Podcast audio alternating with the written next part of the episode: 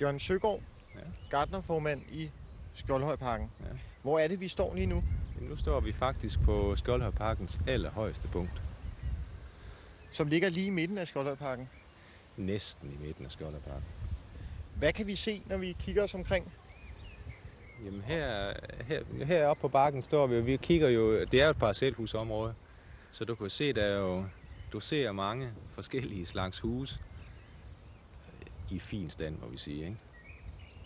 Og så står vi også og kan kigge ned på en lille legeplads. Så vi har, det er den mindste legeplads, vi har i Skjolderparken. Så har du masser af træer. Du har her nogle flotte østriske fyre, du kan se her. Og så har vi så også hylbertræer, og dem har jeg valgt at, at bevare, da det er en, en stor blomstret hyld, så det vil sige, at den er enormt god til beboeren. Nu lige nu er det helt perfekt at brække dem af, så nu kan man jo rigtig lave, lave hyldesaft. Det skulle være meget populært. Så har, så har du her et øh, stort lækkert filibæble, du står herovre for, ikke? Der er lidt rødtørn. Vi har en del øh, blodblommer, der står, du kan se herhen af i området. Så ser du selvfølgelig også øh, ligustahækken. Det er den mest brugte hæk i Skjoldherparken. Ligusta fascista, hvad ved jeg ikke, hvad man skal sige. Jeg ville jo helst have haft, at det skulle være den bøgehæk. Jeg synes, det er flottere. Du kan ikke lide ligusteren? Ej, jeg bruger mig ikke så meget om ligustahæk. Jeg kan bedre lide en bøgehæk. Den følger mere naturen, ikke også? Der, er- der er, er løvfæld på, og den giver virkelig et ordentligt knald på, at nu, nu er det forår, ikke også, når den, når den bryder frem. En ligustahæk, den er, er grøn det meste af året, og det kan selvfølgelig også være pænt nok, men altså, jeg er ikke så meget for ligustahæk. Jeg skal lige have dit øh, navn bare. Johnny Johnny? Rasmus Vestnavn. Jamen, det er fint nok bare med Johnny. Det.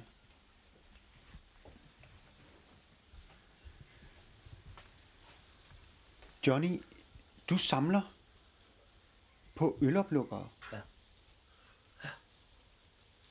I stor stil. Som på, på hobbybasis. Men at samle igennem årene med mest reklameoplukkere. Og så når vi er ude at rejse, så køber jeg så lidt specielt fra specielle lande også når vi er afsted. Men hvordan kan det være, at du i sin tid begyndte at samle på øloplukkere? Det var, som, det var sådan set bare et tilfælde. Nu har jeg sådan en lille hjemmebar, så, så kunne jeg godt så sjov at have lidt forskellige liggende. Og så greb det lige pludselig om sig jo. At fra de her en 5-10 stykker, man havde ikke, og så lige pludselig så, så var der forskellige reklamer på dem, og så kørte man rundt som montør og kom i mange firmaer. Og så fik man så fra firmagaver derfra, hvor for, som regel var oplukker og kuglepind og sådan noget, så, så lå det ind i oplukkere. Og så har det så hængt på. Hvornår startede din øh, lidenskab for øloplukkere? Det er en omkring 20 år siden, mens jeg kørte start med at køre rundt. Så, og så, så det er ikke så meget mere, fordi nu har jeg efterhånden 600-700 stykker, så det, det er lidt svært at finde nye indimellem jo, men der dukker der noget op. Og de mange firmaer, det, der har jeg så også med forskellige oplukker fra samme firma, hvor det bare er forskellige logoer og forskellige udformninger, så man kan sige, at den er videreudviklet lidt. Så ellers, ellers så, så er det, det er meget skært også, også at have dem også, fordi der er mange, der er mange ufattelige sjove modeller og, og også udformninger. Og det er jo, det er, men, det, men drømme, mange af tingene, den drømmer man jo slet ikke om, de eksisterer. Når man ser sådan nogen. Det er jo helt fantastisk. 700 øloplukkere. Altså lige knap de syv. Hvor, hvor opbevarer man dem? Ikke på væggene, det har jeg fået besked på, det må jeg ikke. Det må du ikke. Nej, jeg har, i, i min stue har jeg nogen, og så, så gemmer jeg dem mest i, et, øh, i, i skuffer og sådan noget, og så i, i, i baren, der har jeg jo lidt. Skal vi prøve at kigge på nogle af dem? Det kan vi godt. Michael, øh, du er 30 år gammel, Ja. Bor inde i Skjoldhøjparken. Ja. Hvad venter vi på her? Vi venter på, at min kone hun kommer ud fra Panduro Hobby. Og Panduro Hobby, den ligger lige over for Skjoldhøjparken. Ja. Og det er jo altså, må man sige, en usædvanlig stor hobbybutik, ikke? Det må man sige, jo. Hvis du prøver at beskrive øh, størrelsesforholdet. Det er vel nok noget, der ligner 400 kvadratmeter. Kun med udstyr til hobbies. Kun med hobbyartikler, ja. en hobby-hangar. Det må, det må man sige. Men din kone er inde og handle nu. Ja. Hvad, hvad skal hun købe? Det ved jeg faktisk ikke præcis. Men hun har en hobby. Ja, det er sådan noget småsysleri af forskellige art. Det kan være at brodere, eller... Ja, hvad ser hun egentlig her og laver? Det, der passer haven, så passer hun sysleriet. Så passer hun hobbyen. Ja. Men sysleri, hvad er det? Noget med stof og papir, eller? Det kan være stof og papir og noget med perler, eller... Øhm, broderi. Broderi? Ja. Er det flot? Det bliver det, men det er jo mest sådan noget juleting, for så har man hele år til at sidde og, og lave det. Så skal det ikke være færdigt på en uge. Men det er jo højsommer, og Ja, men det er jo heller ikke lige nu, hun skal bruge det, men det er jo sådan i tilfælde af, at man nu lige pludselig kommer til at sig, så er det rart nok at have. hvad er god tid. Simpelthen. Men din hobby er haven, Det er mig, der står for haven, ja. så du handler ikke derinde. Det gør jeg ikke, nej. Det, øh, det har jeg simpelthen ikke tid til at beskæftige mig med. Der er så mange andre ting i haven, der skal, der skal laves, så der har vi hver vores, og det, det er sådan set hyggeligt. Hvad betyder det at have en hobby? Jamen, hobby er jo mange ting, så har man jo noget at få sin fritid til at gå med, og noget at gå op i, og noget, måske noget at stå op til, eller det afhænger selvfølgelig af, hvad hobby det er, men uh, hobbies er, er mange ting. Det er alting, alt det, som du nødvendigvis ikke laver på dit arbejde. Det er de færreste, der, der har deres arbejde som hobby samtidig. Man slapper af med en hobby, ikke? Det er da meningen, jo. Tiden går lidt i stå på en eller anden måde. Ja, den går i hvert fald hurtigt, kan man sige. Altså, øh, du føler ikke, at, øh, du har brugt en time, hvis det er noget, der interesserer dig. Nu, så lige pludselig så er der gået en hel dag. Hvor længe har øh, din kone været inde i Panduro Hobby? Og et kvarter vil jeg skyde på. Hvor længe plejer hun at være derinde?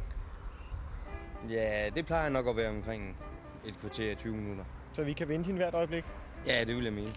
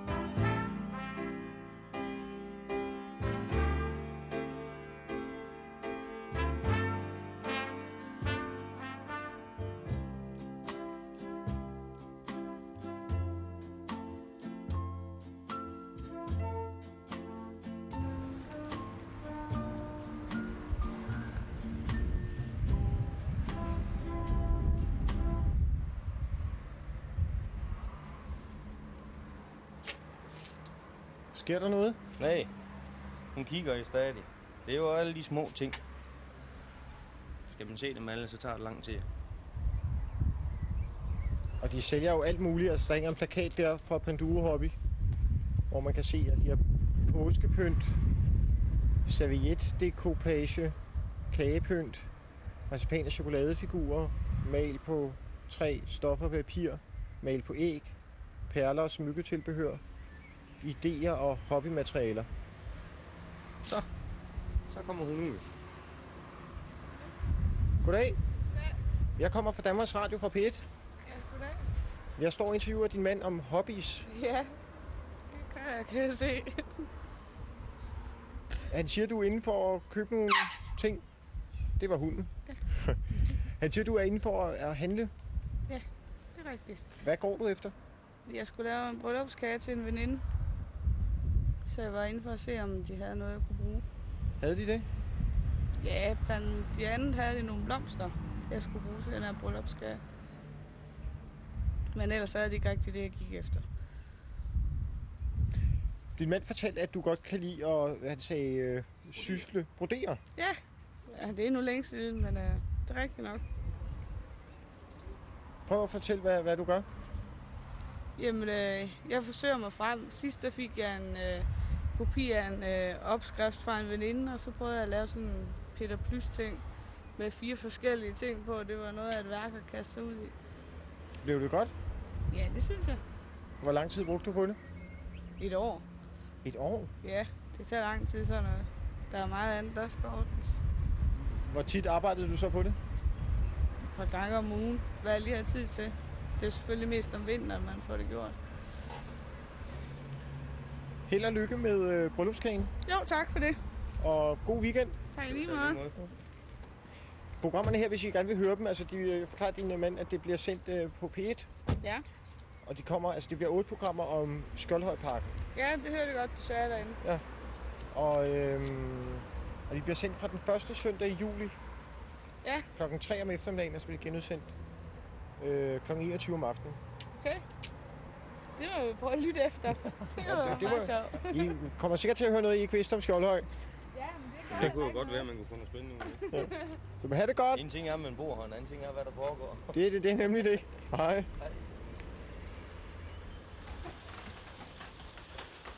Vi er ude i øh, havestuen. De fleste ligger så i de her skuffe, jeg har her. Og det er så, som du ser, alt fra, fra alle, alle, mulige, alle mulige reklamer fra øh, oplukkere. Du hiver en øh, kurveskuffe ud, Ja, som... Øh, ja, der, der, der er mange hundrede. der er virkelig mange. Der er en her med Det er Elvis. Elvis. Ja, ja. Kan du huske, hvor du har den her Elvis øloplukker fra? Den har jeg fået af min søn, som var til en Elvis øh, happening i Danmark. Og der fik jeg så, jeg har to af dem. To forskellige udgaver. Så øh, det, det, det er en gave, jeg har fået også. Og så har jeg en lille speciel en her, som jeg har fået af en konsulent ud fra mit arbejde. Det er en vinkelsliber fra Atlas Copco. Dem har jeg også et par stykker af forskellige udformninger. Også nogle mindre og større. Og så er der bare et murfirma, jeg har en murske. Og der er... Altså det, det, det fleste af dem, det er, altså, det, det er fra firmaer, som, som er firmareklamer. Og det her, det er en i min familie, der har hånd, håndlavet den her, som jeg så har fået også. Skåret ud træ en val. Ja, det er en øloplukker, som øh, ligner en, en val. Ja, Men så åbner man øllen med valens mund. ja. Men altså, der er jo rigtig... Jeg kan næsten ikke få den ud her.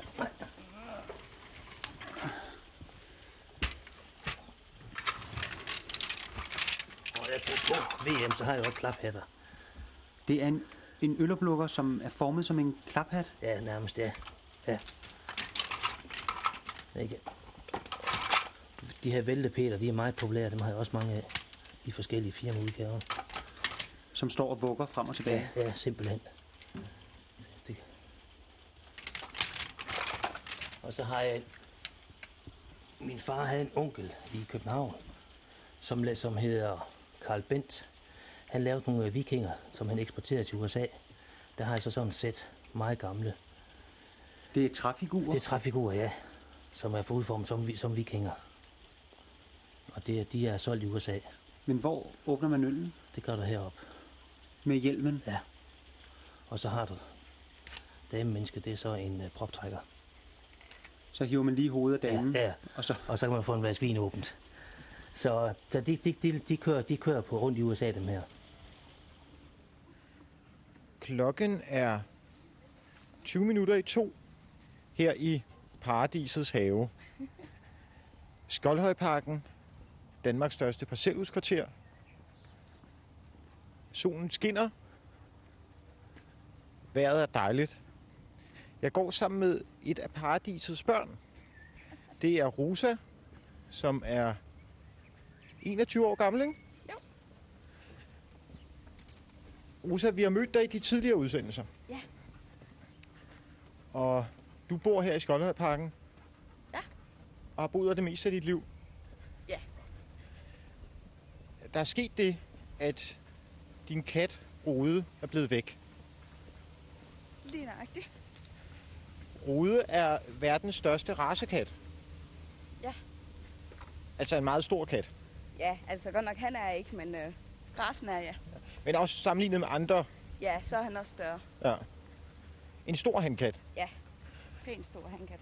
Og Rode stak af, fordi at duftstofferne fra hundkatten i området kom bølgende hen over hækken. Ja. Og så øh, Så flippede blev, han ud. Han blev helt skør i hovedet. Og nu er han simpelthen... Nu løber han rundt i området. Ja. Spørgsmålet er så bare, hvor. Det er nemlig det. Og du har sat øh, sædler op rundt omkring i området. Ja, men nu har de så siddet der i, øh, i cirka en måned. Og så tænkte jeg til partiet at skifte dem ud, så folk de ikke bare tror, jeg har glemt det. Og du har ikke glemt Rode, fordi at, at Rode er din specielle kat. Ja, han var den første fødte, som jeg fik af killinger. Og øh, så var det så derfor, jeg beholdt ham til at starte med. Og jeg har så beholdt ham lige siden. Og Rode tilhører rasen med en kun, som er nogle usædvanligt store øh, amerikanske skovkatte. Lige nøjagtigt. Men vi håber, at han er herude et sted på jagt efter damekatte. Ja, Det sidste, du hørte om ham, det var øh, en borger i Skoldøjparken, der mente, hun havde set ham sammen med to andre katte. ja. Hvor de havde stået og miavet sådan en lille sang sammen uden for hendes have. Så måske Rode har startet en bande. Ja, det er muligt. Det er jo ikke til at vide, hvad sådan en kat går rundt og tænker på.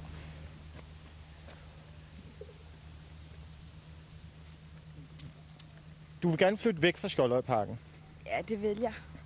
Men først når du har fundet Rode, eller i hvert fald fået afklaret, Ja, hvor han er henne og sådan noget.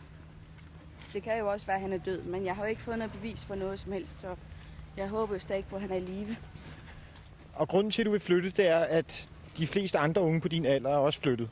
Ja, der er, ikke, der er ikke så mange bekendte herude mere, som der har været engang. De øh, er simpelthen flyttet, som tiden er gået. Så jeg er efterhånden den eneste, jeg selv kender, som bor i Skoldhøjparken. Omkring min alder. Og så er der selvfølgelig Rode, som holder dig bundet til Skoldøjparken endnu. Ja, Men nu er vi på vej ud for at sætte nogle nye sædler op. Ja. Og de er anderledes end den første sæd. ja, der er kommet et billede på den gang. For folk måske lettere kan se det ham. Men i øjeblikket, der opfører han sig mærkeligt, ikke? Ja, der er hundkatte i luften. Eller i hvert fald duften af dem. Så hvad har jeg ellers liggende her om bagved? Der er vist ikke rigtig mere derinde. Det, Der står også to tomme kasser øl, så du bruger dem også. de bliver brugt flittigt indimellem, det gør de. Og jeg tør ikke lukke en øl op med vejr og så drikke den, fordi så har jeg det altså skidt bagefter. Det er så en decideret øl. Så skal du drikke 700 øl. Så, men det... Og så er der lidt specielt en her også i en, en rem. Der er til juleøl. Og der er en her, den er fra Indien af. Det ser en selv har købt dernede. Også Planet Hollywood, der har vi købt i uh, Tjekkiet, der har købt flere nede i Planet Hollywood dernede. Så øloplukkerne er også en, øh, hvad kan man sige, en samling. En, en slags souvenir, ja. Og så har hvis det er en spil, en spilvidenskab, så er der også spillet kort her. Med øloplukker.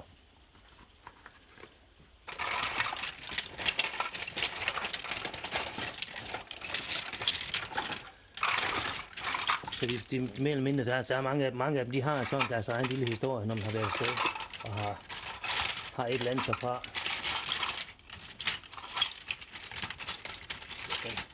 Og her er nogle, nogle små ventiler, der, er- der er bygget om til oplukkere.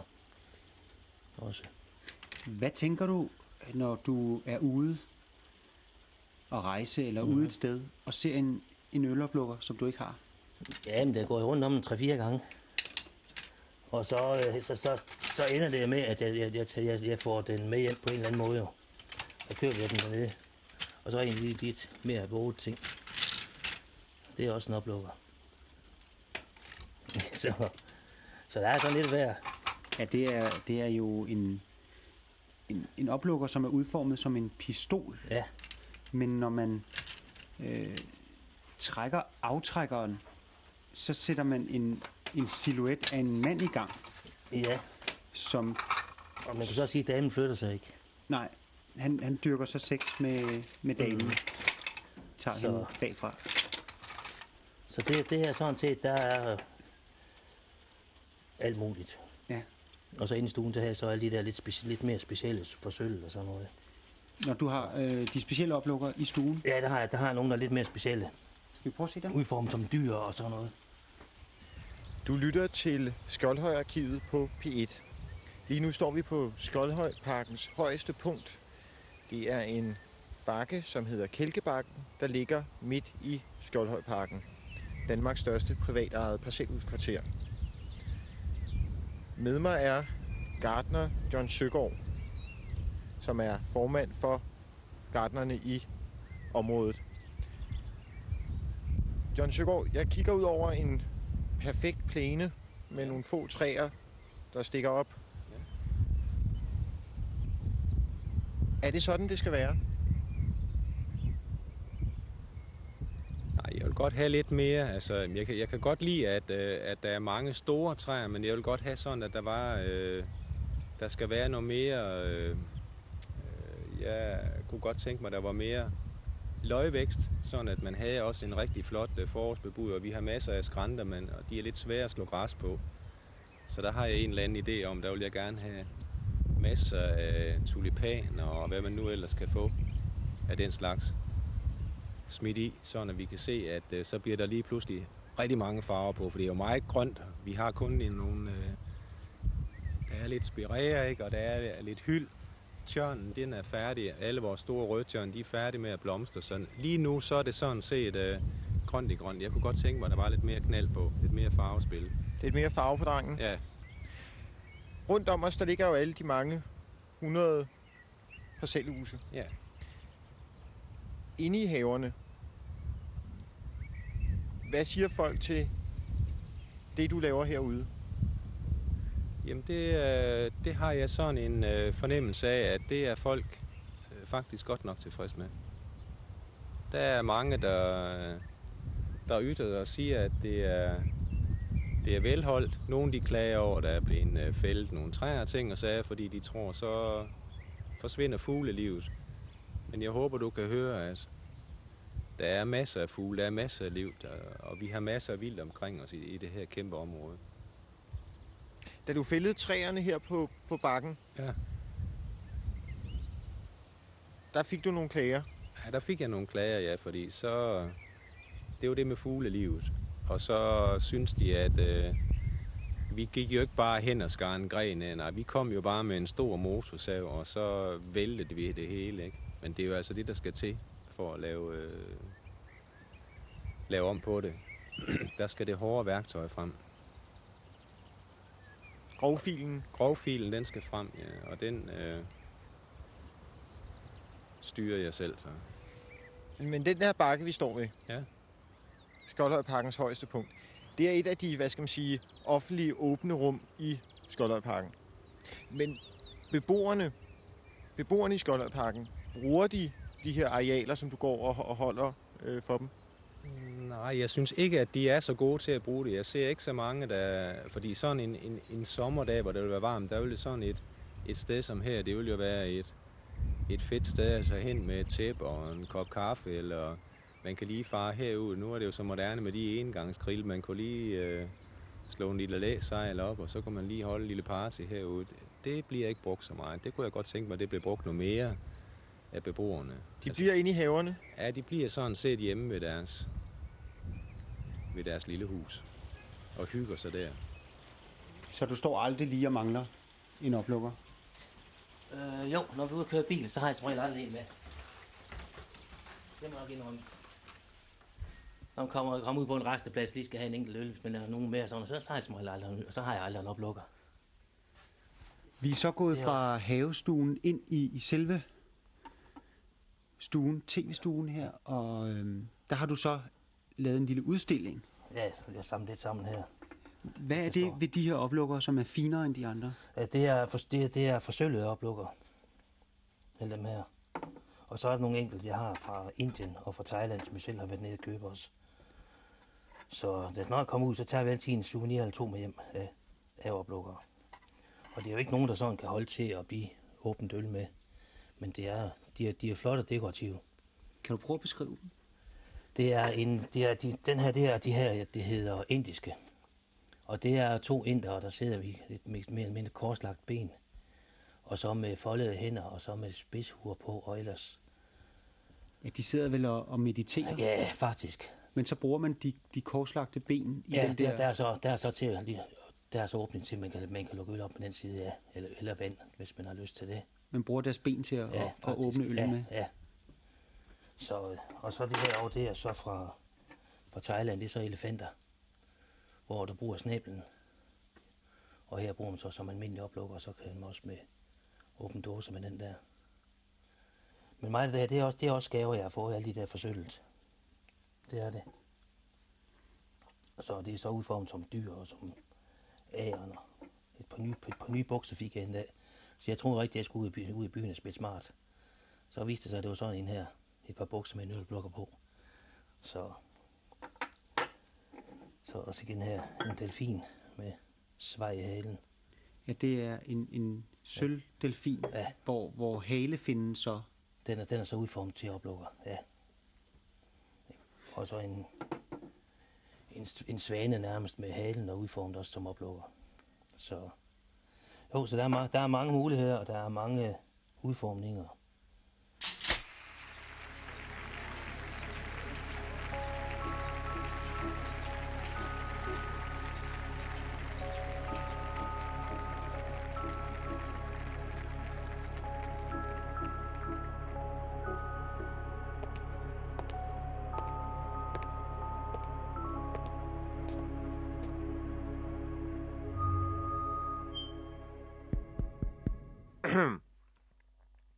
Alle ved, hvordan et parcelhus ser ud, så her kommer en beskrivelse af et parcelhus. Det er fra bogværket Bag Hækken, det danske parcelhus i Løst og Nød, skrevet af Ola Flind og Jonas Møller og udgivet fra Arkitektens Forlag i 1996. Jeg læser højt fra side 174. Husenes ydre virker måske ved første øjekast kedsomligt, men det er dog udtryk for en masse fornuft. Taget har rejsning, huse med fladt tag udgør kun ca. 3% af parcelhusmængden. De skrå tagflader lader regn og sne løbe af, og under dem er der et luftigt tagrum, som er sundt for huset, og som også kan bruges som pulterrum. Et tegltag er gedint. Det er en smuk ting i sig selv, og så er et tag af vingetagsten noget meget dansk. Men et tag af bølgeeternit eller eternit skifre kan også gå an, især hvis detaljerne er omhyggelige. Fordelingen mellem glas og murværk i facaderne viser tydeligt, hvordan huset er indrettet, og husets placering på grunden sammen med rummenes placering i huset tager hensyn til den sparsomme danske sol. Der er en hel del sund fornuft i disse huse. Det er vigtigt, at facaderne er af murværk, om det så kun er lavet som skalmur eller bare består af tynde skaller. Murværk udtrykker soliditet, som det har gjort i århundreder. Et rigdommens udtryk i modsætning til armodens lærklinede bindingsværk. Sådan er den danske tradition, og den er yderligere lovfæstet i tusindvis af deklarationer og lokalplaner landet over, som foreskriver facader af murværk. Soliditet synes at være et af parcelhusets vigtigste udtryk, selvom det skal opnås med kunstige midler. Karme og rammer i vinduer og døre er træ, og der er gerne et par elementer af træ i facader og gavle. Men træet må ikke tage overhånd i forhold til murværket. Dels skal det gå ud over det solide udtryk, og dels skal det vedligeholdes. Derfor har det danske parcelhus i det ydre en særlig balance mellem den hårde tegl og det bløde træ. Balancen giver huset et udtryk af jovial hygge. Ikke for meget og ikke for lidt. Udadtil udtrykker huset en forsigtig selvtilstrækkelighed, en lukkethed om sit eget, der alligevel sender sine signaler til verden om, at her går det godt. Det var fra bogværket Bag Hækken, det danske parcelhus i Løsternød. Jamen, jeg har bare hele tiden forvekslet de to forskellige måder at danse på. Der er også, der er også tre forskellige slags squaredance i Danmark. Der er det, vi danser, og så er der noget, der hedder New Style, og så er der noget, der hedder dansk square dance. Men øh, dansk square dance, det er ligesom folkedans noget indstuderet. Øh, og så går de op til call nummer 45, hvor vi fortsætter og fortsætter og fortsætter. Vi er hos dig, Henrik, ja. i dit parcelhus i Skjoldhøjparken. Er det dit øh, hjemmekontor? Ja. Ja. Der er computer, papir, telefon, printer. Og så noget, man ikke ser så tit mere her på bordet. En øh, 7-tommers vinyl øh, singleplade. The High Hatters Square Dance Records. Hvorfor ligger de på dit øh, skrivebord? Det er fordi, at øh, jeg har lige købt dem i USA og fået dem øh, sendt, sendt over, og så skal jeg have dem indspillet på minidisk, for ikke at slibe på pladeren. Øh, så spiller jeg dem ind på minidisk, og så senere på, på øh, bærbar computer. Men hvorfor har du dem liggende? Det er fordi, jeg ikke har fået dem indspillet nu. Øh, Jeg har, jeg har lige købt dem i weekenden, så øh, det er derfor, de ikke er sat på plads øh, sammen med alle- de andre. Men det, det jeg tænker på, det er, at, at du, du har dem liggende, fordi at, at øh, det er din hobby. Ja, det er min hobby, ja. Det er fordi, jeg er square dance caller, og underviser i square dance øh, i Aarhus, og øh, det bruger jeg meget af min tid på. Og øh, jeg, jeg skal jo lære melodierne, jeg skal lære at synge dem, jeg skal lære at, at, at bruge de rigtige call, der passer ind i, i melodierne. Men altså, square dance. Amerikansk folkedans. Ja, det er amerikansk folkedans. Øh, som, det er en amerikansk folkedans, som er kommet til Europa. Øh, og så, øh, ja, det er faktisk kommet til hele verden, fordi man danser den samme form for square dance. American Modern Square Dance. Det er det samme, man danser i hele verden, så alle kan danse sammen hele verden. Men her, det er så den øh, første pæl, vi skal sætte en sæd på. Som efterlyser rode. Ja, og man kan så se sådan en lille flap, der hænger tilbage, fordi der er nogen, der har revet den gamle af. Det er lidt trist, at folk ikke kan respektere det alligevel. Så... Men nu må vi håbe for, at de læser den nye sædel, inden de river den af.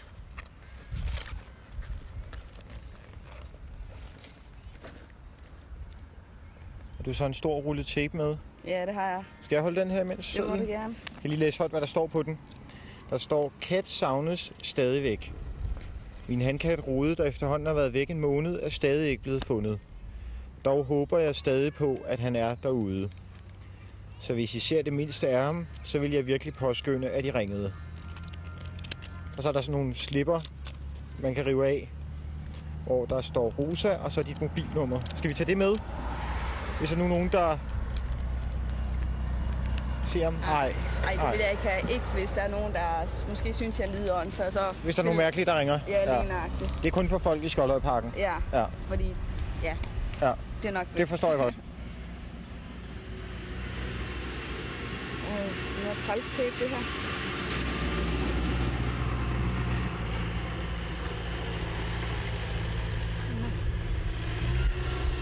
Der kommer ham gartneren, der kører rundt og henter hundelorte.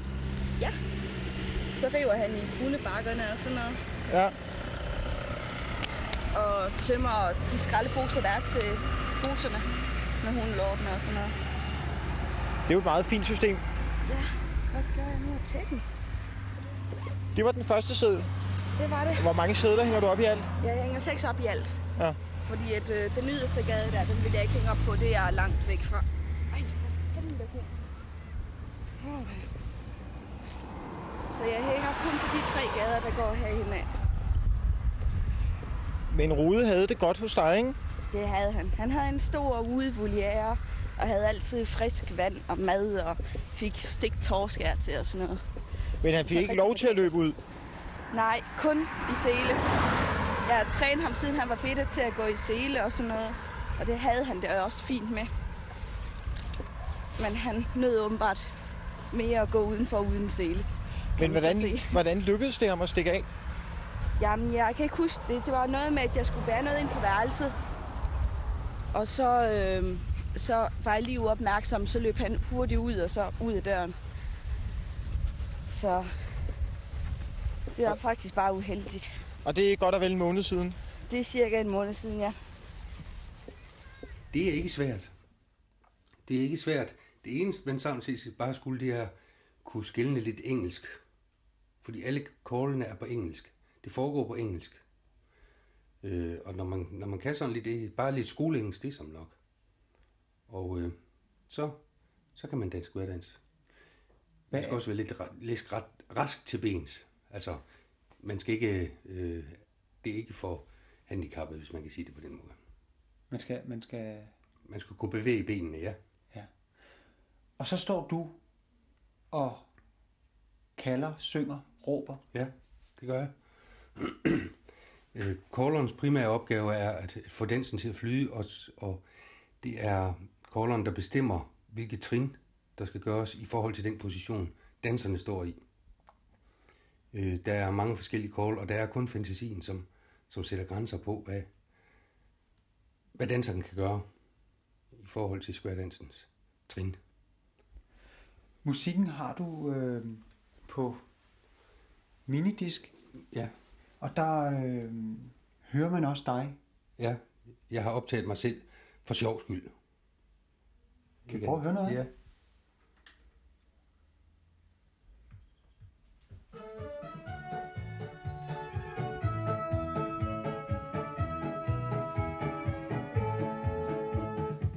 Little lady gonna promenade once inside a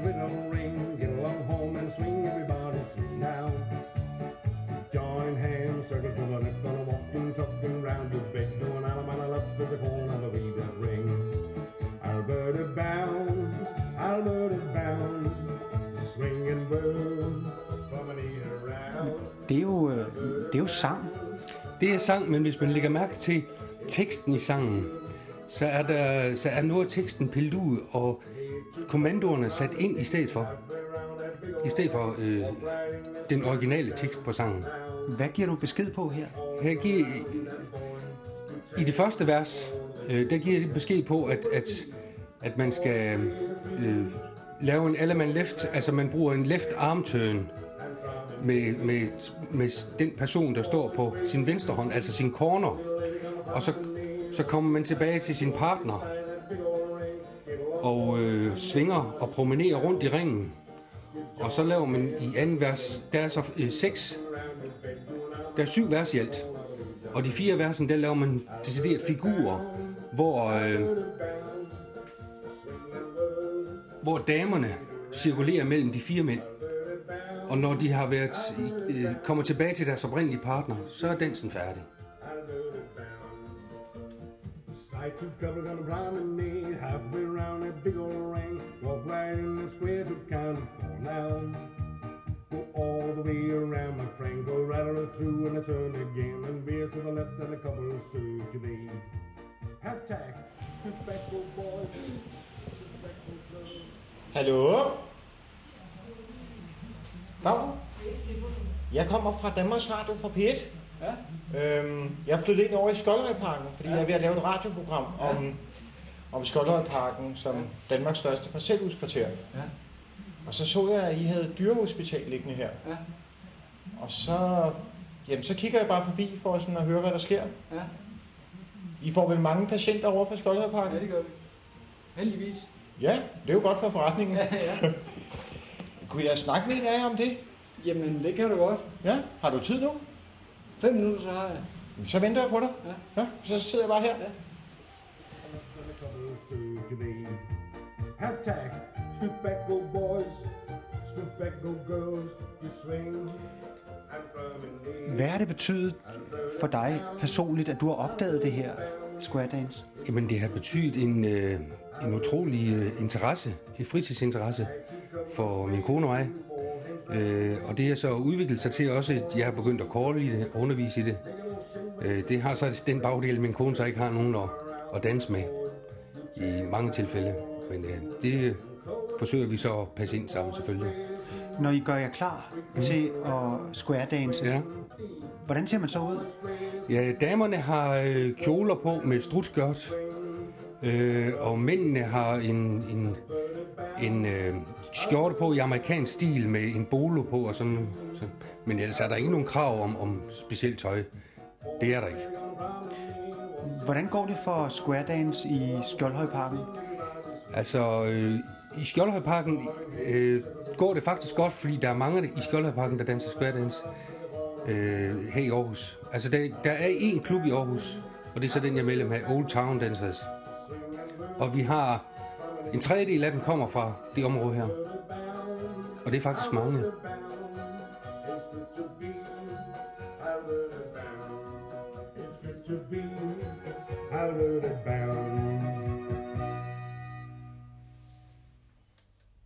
Det var en perfekt slutning. Jeg hedder Søren Graf, og jeg er dyrlæge og ejer af det, der hedder Tils Dyrehospital. Det ligger på det, der hedder Aøvej, som er den store vej, der ligger op af Skjoldhøj Parken, eller Skjoldhøj øh, bebyggelsen. Og hospitalet blev bygget først i 70'erne, og jeg overtog det i 1997 af, af den daværende ejer, som så også har bygget det i 70. Og mm, det blev så bygget på det tidspunkt, hvor der egentlig ikke var så meget øh, al Skjoldhøjparken, der var lavet øh, færdig. Så det har fuldt, øh, dyrehospitalet har været fuldt hele udviklingen igennem Skjoldhøjparken historien. Så hvis der er nogen, der ved, hvordan dyrene har det i Skoldhøjparken, så er det så det er. Ja, vi burde i hvert fald have en, en, en god vurdering af det, ja. Hvordan går det med dyrene i Skoldhøjparken? Jamen som øh, udgangspunkt, så har de det fint, ligesom så mange andre dyr. Øh, det er jo et vilde kvarter, så de har nogle gode øh, frie omgivelser, og, øh, umiddelbart så har vi ikke sådan nogle store problemer koblet til dyreparken, til Skjoldhøjparken. Med hensyn til dine patienter fra Skoldhøjparken, hvilke slags dyr og hvilke raser er der flest af? Jamen altså, som type er det jo hund og kat. Øhm, hvorfor nogle raser, der er flest af, det er nok øhm, de lidt større familiehunde, altså golden retriever, cheferhunde, og, og den størrelse og, og så opad. Øhm, og det kunne jo hænge lidt sammen med, at de fleste har jo deres egen have og, og mulighed for at have lidt større øh, hunde og katte. Han kunne have gemt sig i en eller anden kælder, og så er han blevet lukket inde, eller nogle folk kunne have taget ham til sig, fordi de synes, at oh, den er flot, den kat. Eller han er måske blevet kørt ned et sted, hvor jeg så ikke lige har lagt mærke til. Det er sådan nogle ting. Der kan jo være sket en hel masse.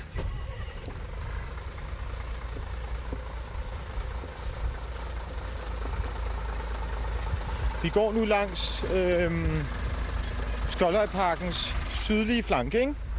Nærmer vi os nu det sted i Skoldhøjparken, hvor Rode sidst blev set. Ja, i hvert fald på den vej, men bare op i den anden ende.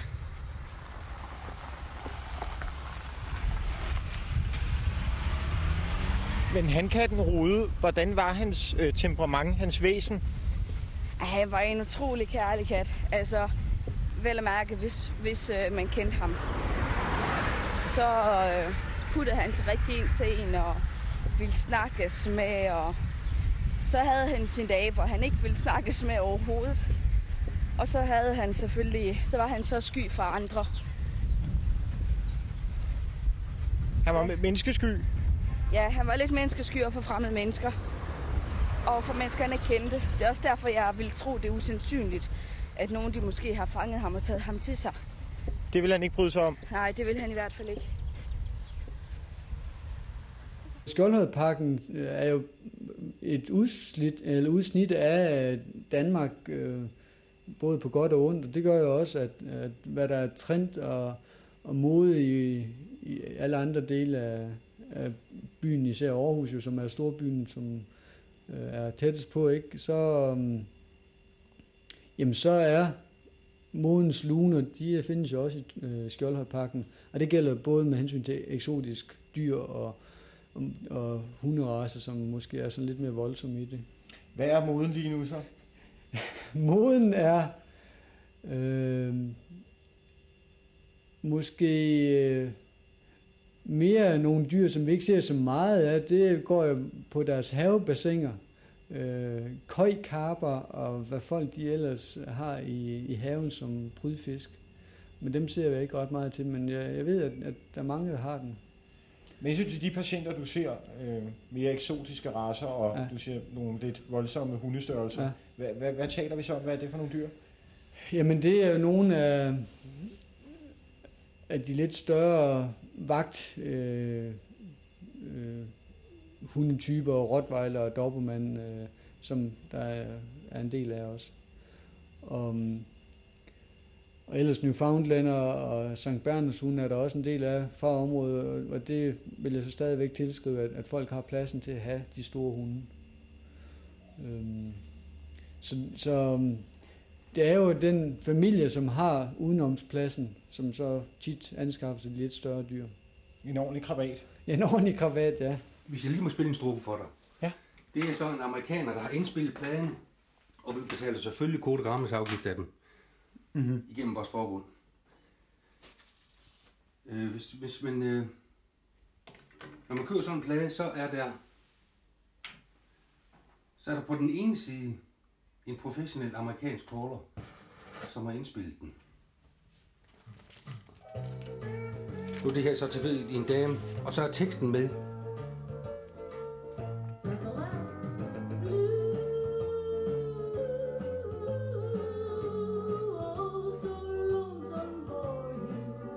Det er så, det er, øh, det er, hvad hedder det, øh, kommandoren. Skal du så gå ind og sige swing and... Jeg, syng, jeg skal synge det hele. Alt det, hun laver der, skal jeg synge.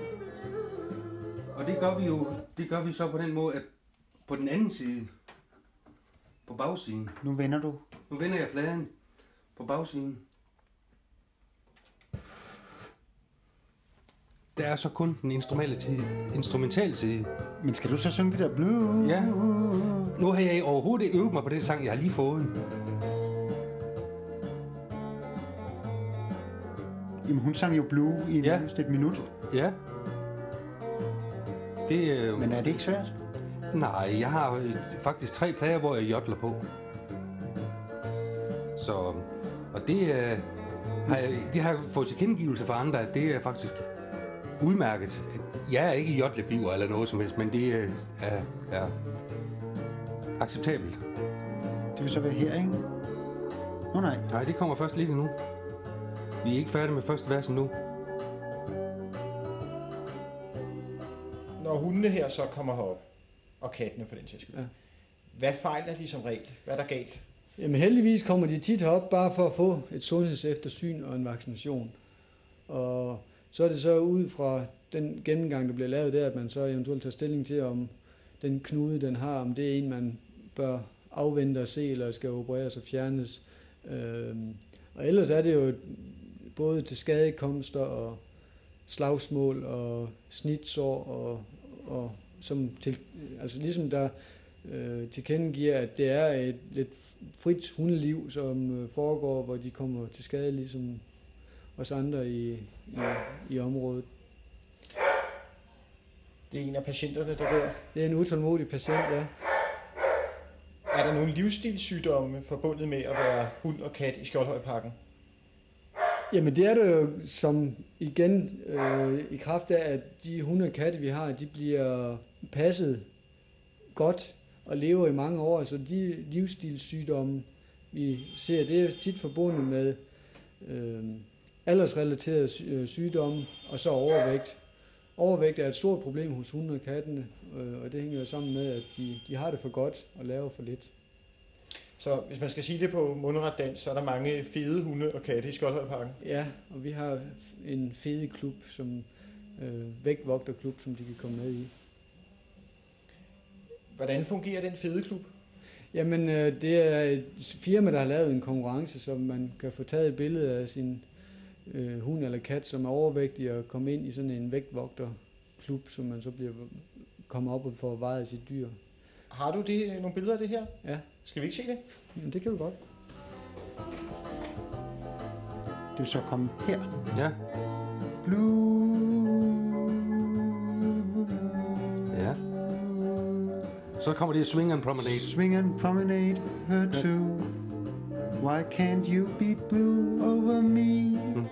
Så kommer det. Så den one time. Og så Swing through Spin your top, right and left through and go. Flutter wheel and go, sweep a quarter more. Swing the corner, promenade the floor. Tears have filled my eyes till I can see. Ja.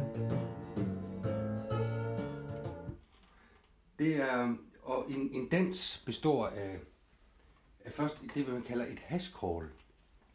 Øh, hash. Et hashcall. Ikke noget med at ryge med noget. Et hashcall, det er, hvor man sætter en melodi på, der, der simpelthen går i en samtakt. Og så, øh, så kan man lave alle de der øh, forskellige øh, finurligheder, som square-dansen også kan gøre. Det, det laver man i sådan et hashcall. Og så når, man, når de så har kørt der i en 10 minutter og et lille kvarter, så sætter man en single call på, fordi så, så slapper danseren en lille smule af imellem. Men den, den musik, der bruges til, til hashcall, det er sådan noget, sådan noget mere øh, taktfast musik. Og det er så også kun instrumental.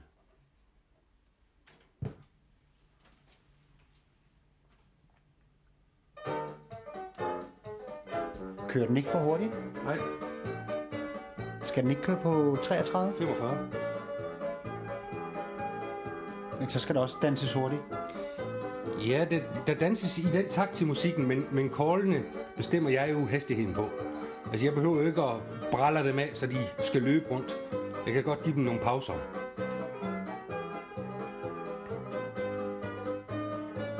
Det, det der, det er næsten sådan uh, Chaplin. Ja, men det er Der er mange forskellige slags øh, af, af. Utrolig mange.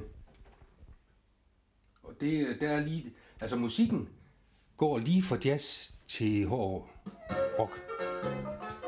Og det er jo den samme. Kom lige en op, så.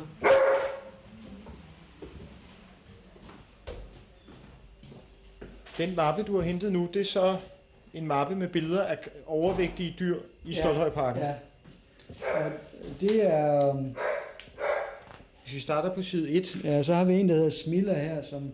Øhm, kan man se, det er en dansk svensk gårdhund, som er til den, til den gode ende øh, i vægtskemaet. det er sådan en lille hvid hund med brune pletter. Ja, som så er um, startet ud på, på et slankeprogram. Og lige nu vejer den 11,6 kilo. 6 kilo, ja. Øhm, og så er optimal vægten på den race, den vil nok ligge på omkring de 8 kilo, så det er procentvis noget overvægt. Så den næste Så har hund, vi en anden en, der hedder Coco, som er en golden retriever, som øh, vejer 32, og den er en lille model golden retriever, der den skulle helst ligge omkring de 26 kilo. Og, på polaroidbilledet, den sidder den med sin ejer, Ja. en kvinde med kort hår med striber i, og hun holder om den. ja, en meget sød pige, det er en af vores tidligere ansatte. Hun har været for god ved sin hund. Ja, hun, ja, hun burde vide bedre, men, men den har fået for meget. Hun tilskriver så resten af familien, det er dem, der er skyld i det. Skal vi prøve at bladre videre? Jamen så ender vi op i, at det er dem, vi har koblet ind i, i vægtvogteren lige i øjeblikket. Så der er kun de to tilmeldt i øjeblikket. Men det hænger tit sammen med, at når vi begynder at snakke om, så bakker folk lidt ud, øh, at det virker lidt for, ja, for nogen for poppet, og for nogen er de ikke interesseret i at udstille deres hund som, som overvægtig. Øh, Dem, der har det på den måde, er de selv også godt i stand? Øh, ikke nødvendigvis. Altså, plejer at sige det der med, at det er jo tit misforstået godhed, der gør, at, at hunden bliver overvægtig, fordi den kan jo ikke selv åbne køleskabet og tage maden. Øh, Så det er simpelthen, at, at vi forbinder, at hunden er glad, når den spiser, at, at så skal vi jo gøre den glad, og så fodre den godt. Hvis vi skulle have nogle cases på nogle af dine patienter, Ja. hvad har sådan været noget af det mere dramatiske, der er sket blandt dyrene inde i Skoldhøjparken, hvis du skulle nogle eksempler? Jamen, det er påkørslerne. Kan du ikke vælge en sag, og så fortælle, hvad der sker? Jamen, en sag øh, har en dramatisk udgang, øh, da, øh, da to hunde over fra Skjoldhøj Parken, som øh, tager på turné. En, en tæve af dens unge hund, valp. Og tæven løber så ud over den Vibervej, som er en stor trafikeret vej, der kører lige herude og bliver kørt over og, og dør, hvor valpen så er med sin mor ude på, på den her turné. Så det er jo sådan en fatal oplevelse for den lille valp, der, at, at, at være lige omkring, da moren bliver kørt ned af en bil. Den ser sin mor dø. Det formoder vi, ja. Den, der er påkørt, hunden ser i hvert fald, at den anden hund står på siden af. Og I kunne ikke redde moren? Nej, moren var død i, hvad skal man sige, i sammenstød, så den, den var død, den kom herover.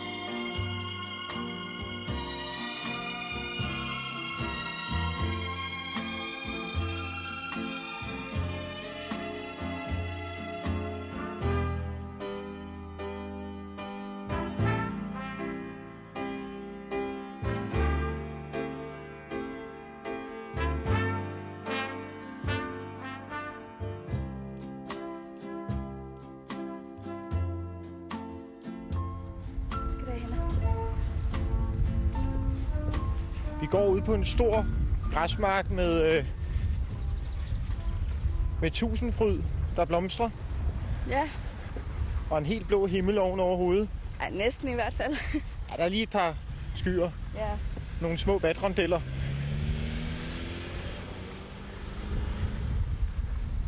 Og nu nærmer sig den næste lygtepæl. Ja.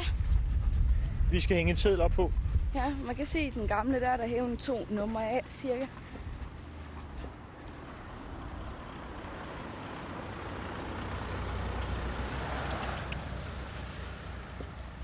Der kom en Peugeot med en trailer trillende forbi. Og det er så pælen, der er her. Sit. Sit. Og den her seddel, den har fået lov til at blive siddende. Ja, det har den heldigvis. Man kan se, at den har øh, lidt under regnen. Og... Det har den i hvert fald, og man kan heller ikke læse nummeret næsten på. Men på den gamle seddel, der stod Kat savnes, er ikke blevet set siden tirsdag den 14. 5. Ja, Rude, en Maine Coon på 4 år. Sort sølvstribet, meget lys i farven. Ja. Og nu river vi den.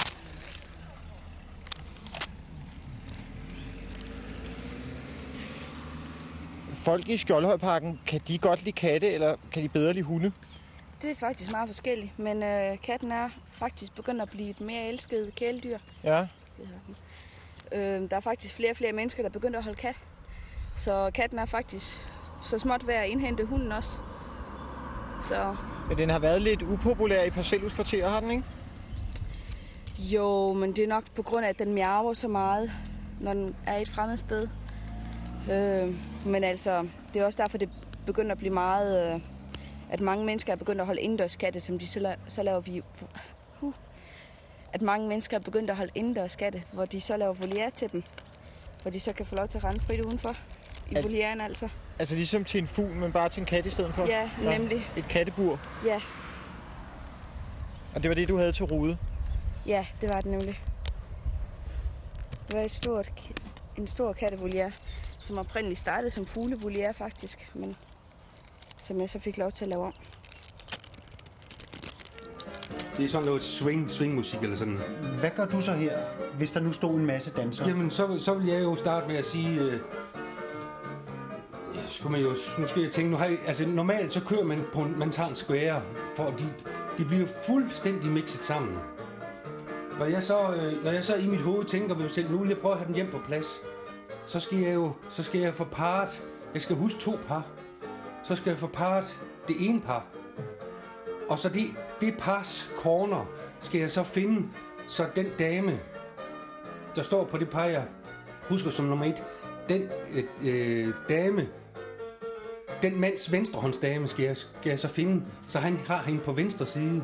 Og når han har på venstre, hende på venstre side, eller lige over for sig, så kan jeg altid sige en allemand left, altså en left arm turn, og så kommer de tilbage til deres partner, og så kan de promenere rundt. Men ellers så kan man mixe dem lige så tosset man vil. Det er bare, bare kørt ud af. Men der er så nogle, der er så nogle teknikker for at få dem hjem. Der er der mange af forskellige. Det er med at huske. Øh, man skal huske forskellige. Man skal huske to par. Og så øh, kan man bare køre dem rundt. Og de kører simpelthen imellem hinanden. Så det er kun fantasien, der sætter grænser? Kun fantasien, der sætter grænser, ja. Det er der. I forhold til deres position. Ja. Fordi de kan ikke alt fra, fra enhver position, men de kan mange ting fra en position. Og, de, og de, jamen der er kun fantasien, der, der sætter grænser. Simpelthen. Du lytter til Skjoldhøj-arkivet på P1. Jeg går rundt i Skjoldhøjparken sammen med pigen Rosa, som leder efter hankatten Rode. Vi er nu på vej op til det kvarter i Skjoldhøjparken, hvor Rode sidst blev set. Ja.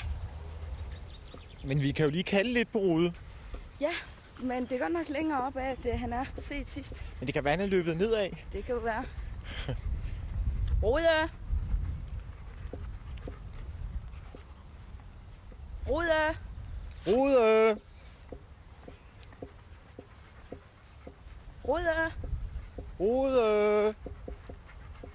Ja, han plejer altid at mærge, og så kom løbende til mig normalt jo. Men det har han så ikke gjort i en måned nu. Du fløjtede aldrig efter ham? Nej, det gør jeg ikke. det gør jeg ikke. Sådan... Eller sådan noget? Nej. Jeg, jeg laver noget i den retning, men det er ikke noget, jeg sådan vil sige til radioen. Åh, oh, jo. Nej, Jamen, var det bare et fløjt? nej, Var det et pift? nej, det var sådan en mærkelig lyd. En mærkelig lyd? Ja, Ej, må jeg ikke godt høre den? okay. Jeg lukker øjnene imens, så det ikke bliver pinligt. Nu er det ikke øh, cowboydans, men altså folkedans. Ja, det er det. Skjoldhøjparken var jo engang en mark, Ja, hvor der lå gårde. ja. Tror du det her med square dance også er en, måske en måde i vores moderne verden at komme tilbage til, til noget? Øh, hvad, hvad, hvad Det tror kunne du? man måske nok forestille sig. Nej, jeg har mere indtrykket af, at, at i hvert fald square dance, i hvert fald det, den form for square dance, vi har, det er, det er par fra flest fra 30-årsalderen og op, op til midt i 50'erne. Og de fleste er jo, hvor de har enten lidt større børn, eller de har haft øh, børn hjemme, som de har gået hver for sig. Nu vil, nu vil, øh, nu vil man altså lave noget sammen. Og, men altså standarddans, det vil man alligevel ikke gå til. Så prøver man skværdans. Og da jeg startede som skværdans, der kom min kone og sagde, at nu skal vi gå til skværdans. Så sagde jeg, nej, vi skal ikke. Nu er det mig, der slæver hende med. Altså sådan, sådan kan det, og det er altid svært at få mænd med til et. Der er altid flere damer. Hvorfor? Jeg ved det, for der er mange mænd, der siger, nej, det vil de saftsus med ikke. Men øh, lige så snart de først kommer afsted, altså vi har haft mange par til, når vi har prøvet dans i august måned, der er mange par, der siger, ah, vi har lige fået manden med, men altså, de, de fortsætter. Man bliver simpelthen bidt af det. Det gør man. Og det er, det er jo også fordi, at det er jo en god og glad musik, og så er det jo, man får mange øh, venner og kammerater igennem skværdansen. Helt sikkert. Så når børnene flytter hjemmefra, Ja, eller bare bliver så store, at de kan være hjemme en times tid en enkelt aften om ugen, så, så kommer folk. og så er det også vigtigt at finde noget, man øh, kan være sammen om igen, Ja, netop. fordi man har mere tid. Men ja, man har mere tid, og, og som, mens børnene er små, er man jo altid meget, meget mere adskilt fra hinanden. Så skal den ene til det, og den anden til det, og så skal der på arbejde, og så... Så når, så når ligesom det slipper lidt, det slipper jo aldrig helt, men når det slipper lidt, så kan man gå en enkelt aften om ugen sammen, i hvert fald. Nogle går meget mere. Og så bliver der danset. Og så bliver der danset, ja. Det gør der. Det er en mærkelig lyd. Åh, en god lyd. Ja, ikke mange. Folk bruger den i hvert fald. Og den reagerede Rude på. Den reagerede han på. Han kom løbende med det samme. Men kan han høre det, hvis du siger det her? Nej, nu er der nok ikke så stor chance for det. Der er biler og hækkeklipper og alt til det, der er i gang. Så det plejer jo at være om aftenen, man så skulle gå. Når der er stille i mørket. Ja, lige nøjagtigt. Nu er det mere at råbe, ikke? Ja, men øh, Ja, jeg tror heller ikke, han kan høre det så godt. Jeg har en fornemmelse af, at han er et eller andet mærkeligt sted, lukket ind i et hus. det er sådan en fornemmelse, jeg har. Men... Tror du, han har det godt? Ja, ja, det... Jo, jeg tror, han har det udmærket. Måske ikke på bedste vis, men jeg tror, han har det udmærket. Når hundene fra Skoldhøjparken og kattene, når de dør, hvor bliver de så begravet henne? Mange af dem vælger at tage dem med hjem og begrave dem hjemme i, i, i deres have. Så øhm, det er, vil jeg tro, måske 60 procent af de dyr, der bliver aflivet her, som tilhører Skjoldhøjparken, hvor man har en stor have, at man tager dem hjem og begraver dem. Og det har vi jo ikke noget imod, anden at øh, folk gerne vil have et sted, hvor de kan relatere til, at der ligger deres kæledyr begravet. Um, så, så det gør nok de fleste. Nu har hospitalet her jo ligget ved siden af Skoldhøjparken siden dets begyndelse. Ja. Hvor mange dyr tror du, der ligger begravet derinde nu? Ja, det er et godt spørgsmål. Nu har jeg jo så kun været med siden 97. Øh, og, Hvis du skulle give et shoes mange? ja, men jeg vil da sådan måske vurdere, at der ligger et dyr i hver anden have. Og er der 1500 parceller dernede eller sådan noget? Ja, 1300 cirka. 1300, ja. Øh, så det vil der blive nogle stykker enkelt dyr, der ligger der. I hvert fald en 3-4.000. Det kunne måske være, ja. Men øhm, ja, der er jo så også både marsvin og undulater og alt muligt andet indberettet, ikke? Så der kan, der kan, kan godt være det antal der. Så Rude! Rude! Rude! Du lytter til Skoldhøjarkivet på P1. Jagten på hankatten Rude fortsætter.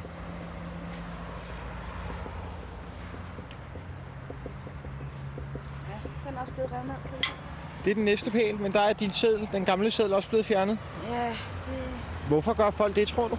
det er fordi, de tænker, at jamen, hun har glemt det der, og så hænger det bare, og det er noget svineri og sådan noget. Men altså, selvfølgelig fjerner man da sådan noget efter noget tid. Jeg kan se, de bare har revet af. Så. Folk de er lidt småhise her i Skoldeparken. Tingene skal bare se ordentligt ud, ellers så bliver de bare sure, altså. Så bliver de aggressive. Det gør de. De er meget sarte her. Haven skal være perfekt, og bedene skal være stuet og alt det der. Så. Men det er vel også derfor, man vil have et villehus. Det er for at passe haven og sådan noget. Og de bliver sure, hvis du ruder. Ja, det gør de. Og sådan en seddel er jo ikke ligefrem noget, der pynter.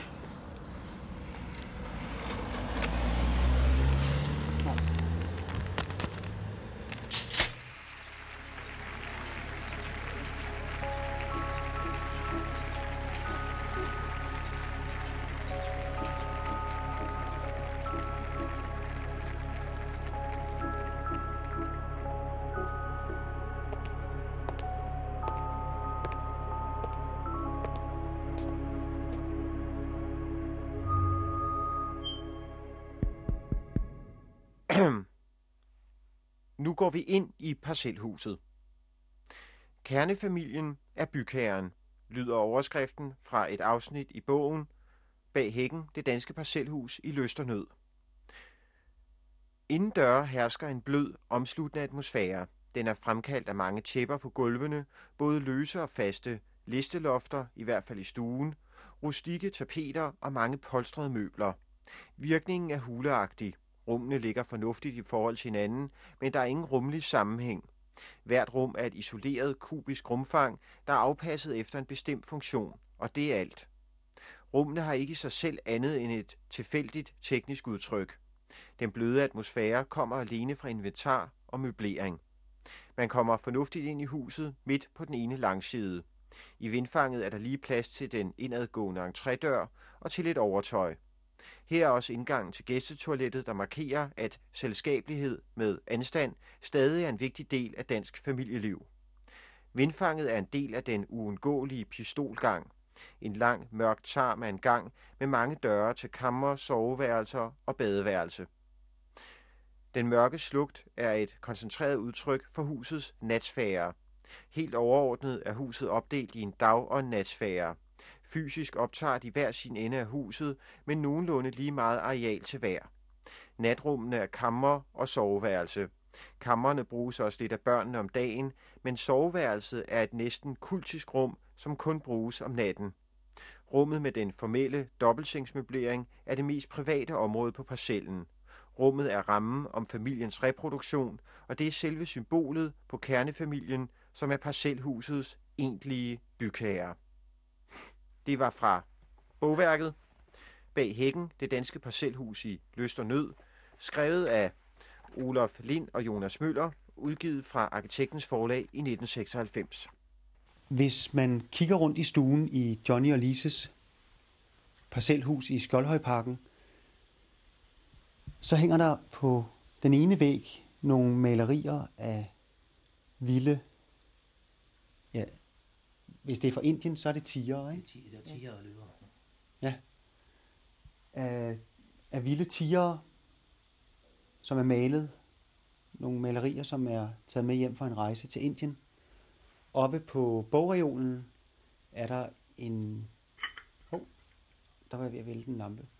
En en meter lang øh, trækrokodille med øh, lange hvide tænder, som åbner gabet, og så sidder der ja, 10 mand ovenpå, som også er skåret ud i træ. Og i den anden ende af stuen er der elefanter, som er taget med hjem fra Thailand. I rejser meget. Ja. Så vil jeg gå allerførst godt sige, at det er ikke malerier. Det er træarbejder. Og det er forskellige træsorter, det hele det er skåret ud af. Det er faktisk et helt puslespil, de har lavet. Vi så teknikken dernede, og det er en, den er ret speciel. Nå, det vil sige, at tigerens striber er en forskellig Det er forskellige træsorter. farve træ. Ja, hver eneste farve. Det er en træsort. Som er skåret ud i små stykker, som puslespil er samlet. Det er et meget stort arbejde, laver den der. Og det er meget spændende at se. Skjoldhøjparken er jo et trygt sted. Altså, man, man, man kender det godt. Ja. Og jeg har boet her i 27 år. 27 år. Men på jeres rejser, der har I vilde dyr med hjem. Ja. Hvorfor vil I gerne ud og have de oplevelser, når I rejser væk fra Skjoldhøjparken? Det er ud for, ud for at se, se, se verden, ikke? Og se andre kulturer. Og så ligesom opleve det lidt vildere liv i naturen. Og det, det er også derfor, vi, vi tager ikke, vi tager charterrejser ud, men så forlader vi simpelthen selskabet, og så tager vi på egen hånd. De næste 14 dage. Så, øh, så vi, vi er mere eller mindre vores egen herre, når vi kommer ud. Og kører rundt lokalt og med... Jeg så sgu samtidig med livet som indsats. Vi ved ikke aldrig, om vi kommer derfra igen. Så det er jo... Og det lykkes hver gang indtil nu, så det, det giver jo udfordring til lidt vildere næste gang og sådan noget. Så det- det er en af vores rigtig store lidenskaber, når vi kommer ud. Det er simpelthen ud lokalt og så se, hvad sker der der? Der ser man det rigtige land. Man ser ikke det rigtige land sammen med et rejsebureau. Det ser du først, når du kommer ud på egen hånd. Så fortæller du ikke sådan, hvordan det hus, vi er på vej hen til, ser ud og så videre? Jo, altså det hus, vi er på vej hen til, det er rødt mursten bygget. Og så er det en sølv grå postkasse. Og så er vindueskarmene og døren grå. Og derinde, der bor en kvinde, som har set Rode for Og nylig. en mand, jeg tror faktisk, det er begge to. Han plejede vist at sidde der og miaus, fortalte de mig noget om. Nu prøver vi lige at ringe på. Så, kom, sit.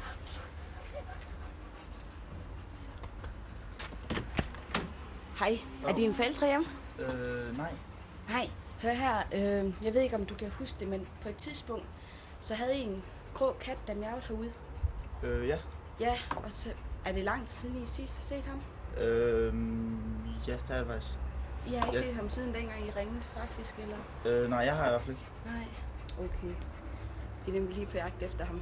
Okay. Så skal vi lige se, om han måske er i nærheden. Så du selv Rode, som katten hedder? Øh, jo, jeg så den godt. Hvad gjorde den? Hvor, hvor, hvor var den henne? Den var om i vores baghave. Virkede det, som om den havde det godt? Det ved jeg ikke. Jeg har ikke forstand på katte. Hvad lavede den? Den gik bare rundt. Var Var- det sammen med andre katte også? Nej, nej. Det var bare alene. Den var alene? Ja. Hvor lang tid var den i din baghave? Den var der et kvarter eller sådan noget, og så løb den om her, og så løb den ud på vejen. Men du har Rosas nummer, ikke? Øh, jo, det har min forældre, nok. Så I ringer, hvis I ser den? Ja, ja. Krokodillen, som står op på bogreolen. Hvad var det for en rejse? Det var en tur til Gambia, og den ligger nogle år tilbage i hvert fald. Øh, 22, cirka 22 år siden vi var dernede. 1979. Ja. Øh, der var vi ude i en lille landsby, også som de eneste danskere. Og der sad der en gammel mand og skar det der ud. Øh, så forhandlede vi lidt om prisen med ham, og jeg tror faktisk, vi gav omkring 110 kroner for det der. Og det har han arbejdet på et helt år. Vi var ikke, øh, han forlangte 110, og vi gav ham 110. Altså, øh, så bruger man ikke om prisen sådan et sted. Der er han så skåret de der figurer, og øh, der er sådan forskellige tegn, der er skåret ind i kinderne på dem, fordi der er tre forskellige stammer dernede. Og det fik vi sådan i vide ved hjælp af tegnsprog, øh, hvor han sådan fortalte, hvad de hed, de forskellige. Så skulle det efter sine være rigtig elfenben i tænderne. Krokodillens Ja, tænder? ja.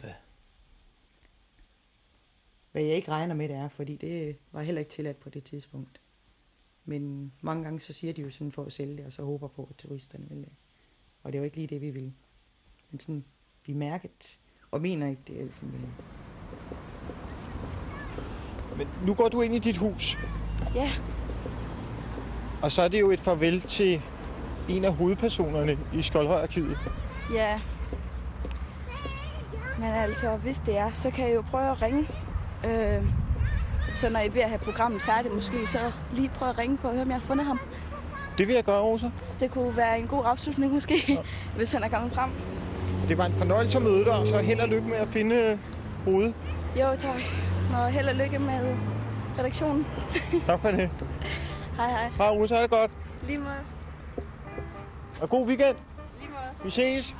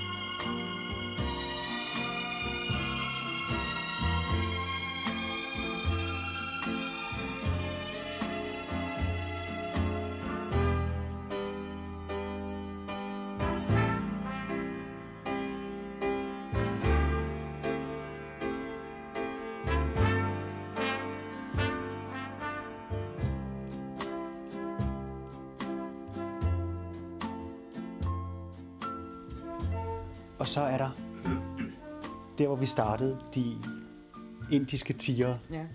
som øh, viser, at det er jo vilde dyr, som øh, man ser ude i, i junglen. Hvad, hvad var det for en rejse? Det var en tur, vi tog til Indien. Og øhm, så tog vi faktisk ud på egen hånd, og Indien er et utroligt spændende land. For det første, så har de så mange krydderier, og de har så mange forskellige traditioner. Øhm, der var vi, vi vil gerne ud og se nogle krokodiller. Øhm, det kunne lade sig gøre, hvis det var, vi overtalte dem, men, og det gjorde vi. Øhm, kom ud af en lille båd, og sejler ud på nogle floder. Og vi ser en 6 meter lang krokodille. Den er 1 meter fra os, da den går i vandet. Øhm, så begynder man faktisk at spekulere lidt over, var det det rigtige, man gjorde? Men vi kom der i land igen med livet i behold. Men det er skægt. Vi har først bagefter, så begynder vi egentlig lige at tænke over, at hvad vi egentlig er hoppet ud i. Men heldigvis, ellers oplevede vi jo aldrig nær så mange ting, som vi gør. Og de ting, I så nu har stående i jeres øh, stue her i jeres hus i, i Skjoldhøjparken, det er så nogen, I har taget med hjem fra alle de rejser. Ja. Når man så efter at have været væk og har været ude i den vilde verden, og kommer tilbage til sit parcelhus. Lige præcis den følelse at komme fra lufthavnen og komme ind i sit eget hus igen. Hvordan er det? Det er dejligt at komme hjem igen, og man føler virkelig, at man har fået ladet op igen. Øh, men man trænger også til at komme afsted igen, når det, der er gået et års tid. Hvorfor? Jamen, også igen det der med at komme ud og opleve noget, snakke med andre mennesker. Jeg nærmer mig nu et nyt parcelhus.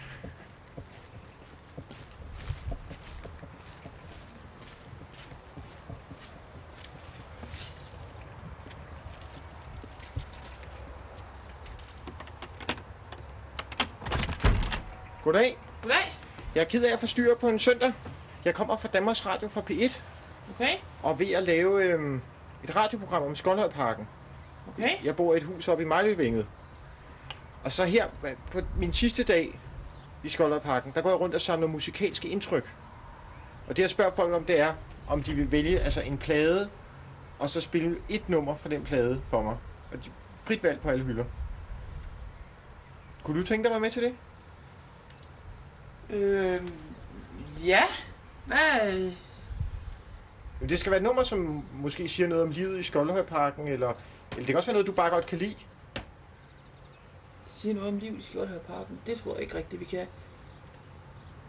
Hvad? Mm, Jo, jeg havde... Jeg har jo det der bånd om skjorteskolen. Ja, det er ikke lige det, det handler om. Det er noget, jeg tror, det er noget, noget musik, de skal spille i radioen. Jeg vil også gerne høre båndet om Skoldhøjskolen. Men vi kunne starte med noget musik. Fordi det, du har, det er jo det der, I har lavet nede i skolen. Ja. Det er jo sangkor fra musiktimen. Ja, det ved jeg. Ja. Det tror jeg ikke, P1 lytter, de gerne vil høre. Det tror jeg godt, Page Lytter vil høre. Ja, okay. Men vi kunne dele det op i to kapitler. Altså først spiller du et nummer for mig, og så bagefter tager vi musikken fra Skoldhøjskolen. Okay. Skal vi gøre det sådan? Ved du lige, hvor bånden er fra, skolen? Det tror jeg i hvert fald nok. Så prøv at gå ind og finde det. Så må du da hellere komme ind. Tak for I stedet det. for at stå derude i regnvejret. Ja, det er der være noget. Hvordan øh, oplever I Skjoldhøjparken, når I kommer hjem fra jeres rejser, og så ser den måske lidt udefra, når I ankommer tilbage? Den, er- jeg vil nok sige, at den er lidt lukket. Øh, man kommer egentlig ikke hinanden ret meget ved. Øh, man hilser på hinanden om sommeren over æggen. Og, men men der, der har de lidt anderledes i udlandet. Hvor man nok indrømmer. Men okay, der er vi andre også mere tid, når vi kommer rundt, end man har herhjemme. Men alligevel, så, så, så har vi trods alt det her ude godt hjemme bedst. Trods alt, ikke? Så, øh, så vi glæder os altid til at komme hjem. Og når man når ned, ned omkring Skanderborg, så bliver fartgrænsen lige overskrevet det sidste, for man skal altså skynde sig hjem. Selvom man har været, det har været godt at være ude. Så, så går det altså lidt stærkere. Man skal altid hjem til det, til det, til det, det kendte og det, og det, og det, det, det beskyttede, ikke? Hvor vi har det godt. Og vi har det jo godt hjemme alligevel. Sebastian danser med drenge. Barry White. Barry White er jo altid god. Jeg ved ikke, han har sådan et eller andet over stemmen, som jeg tror, kvinder godt kan lide. Skal vi ikke tage noget Barry White så? Ja, så lad os tage noget Barry White. Hvad skulle vi tage? Hvad kan du bedst lide? Ja. Just the way you are. Den er jo god. Ja. Skal vi høre den? Lad os øh, Jeg tror, der er til at fyre den af. Det sådan, du, du optager vel ud over det hele, ikke? Jeg optager for fuld drøn. En lad os da høre jeg det. det er, at jeg har fundet båndet. Du har fundet båndet. Det tager vi bagefter. Øh, det er meget fint. Det tager vi bagefter øh, Barry White. Okay. Hvad hedder du i øvrigt? Det er Daniel Jofeldt Krejmark. Hej Daniel, jeg hedder Mads. Hvor gammel er du? 10. 10. Og du går på Skjoldhøjskolen. Ja, Er du glad for den? Jo, det kan man godt sige. Lige til 4. klasse, ikke også? Ja, lige efter sommerferien, så er det 4. klasse. Tiden flyver. Og så kan vi tage engelsk, det er vi lidt spændt på. Ja, og svømning har jeg allerede haft. Det skal jeg have igen. Men nu er det Barry White.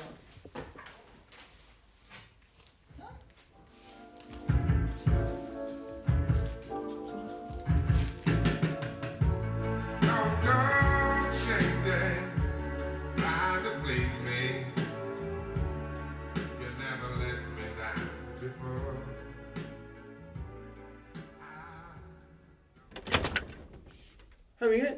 Hej. Jeg kunne ikke finde huset. Du kunne ikke finde huset? Nej. Hvor lang tid har du været væk? Du gik klokken 11 eller sådan noget? Jo, men jeg har været ude og la- lave en masse. Men du får vild? Ja, Jeg kunne ikke finde hjem. Og så, så hørte jeg lige pludselig, at I sad og klippede. Mm. Så kunne jeg høre... øh, Jamen, øh, Kim er i gang herinde. Men skal vi uh, sige godnat? Skal vi gøre det? Godnat.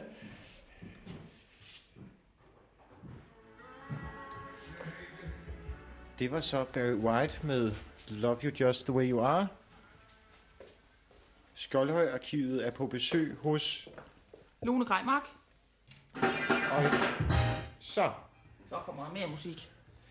Lone, øhm, næste kapitel, det er jo din søn Daniel. Ja, han var jo lige ved at finde en bånd. Skal jeg bare gå ind til ham? Ja, det kan du godt. Det er sådan helt derhen for enden. Okay, tak for det.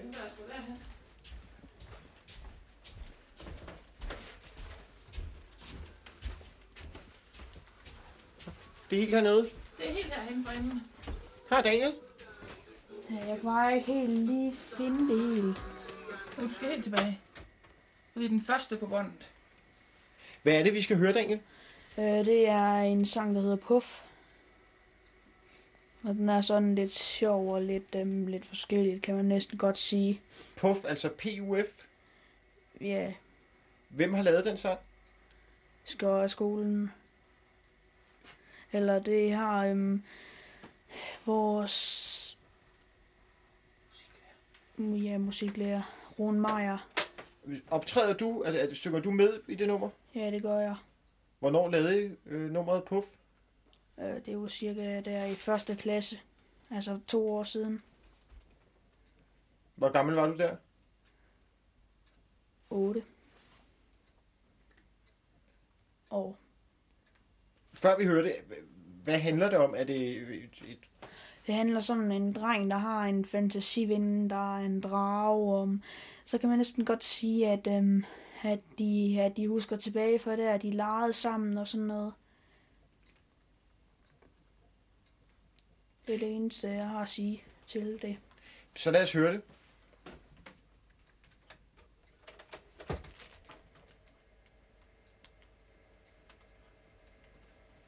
her med en masse sange, som man kender her i den her klasse, og som man så kan gå og øve sig på hjemme.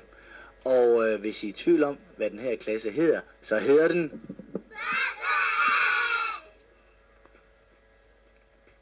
Og den første sang, vi optager, hedder Puff. To, tre, og Puff. Du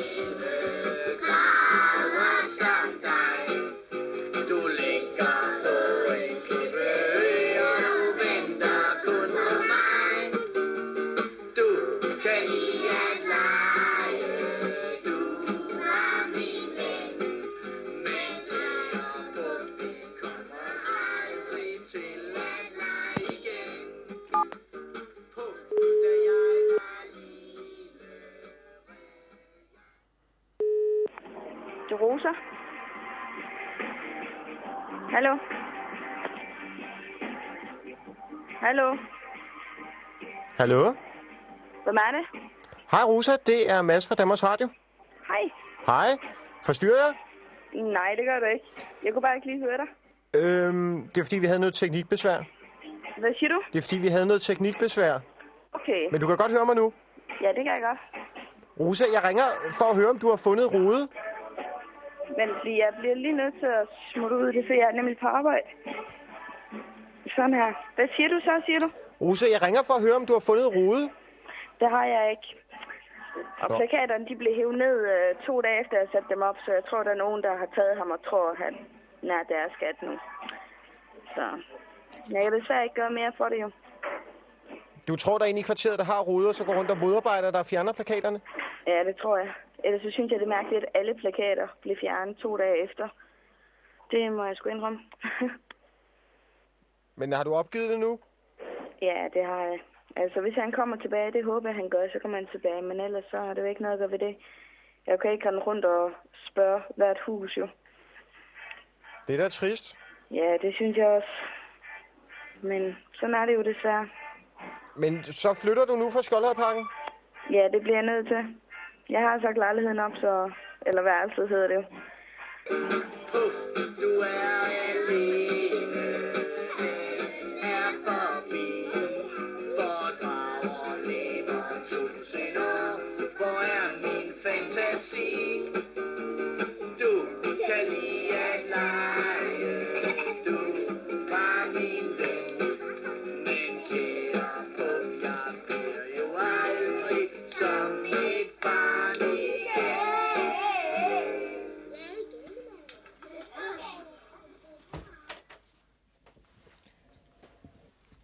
Du på drager, Daniel? Nej. Men kunne du godt tænke dig at have en drage som ven? Ja, det kan jeg faktisk godt. Hvordan skulle det så være? Bare sådan en lille en. En lille drage? Ja, sådan en lille en. Jeg vil bare holde ved selskab. Vil du så have den her ude i haven? Nej, det ved jeg ikke helt. Det vil de nok ikke være så glade for i Skoldhøjparken. Nej, jeg skal vist også lade den blive hjemme. Skulle det være en drage, der kunne flyve? Nej. Den skulle bare være herinde på dit værelse? Ja, Hvad vil du lave med den? og sådan lidt forskelligt. Ja, lidt ligesom kæledyr. Tak fordi, at Skoldhøjarkivet måtte øh, besøge dit værelse, Daniel. Og Jeg synes, det var en rigtig god sang. Og held og lykke med, øh, det var 4. klasse, ikke? Jo. Ja. Ha' det godt, Daniel. Ja.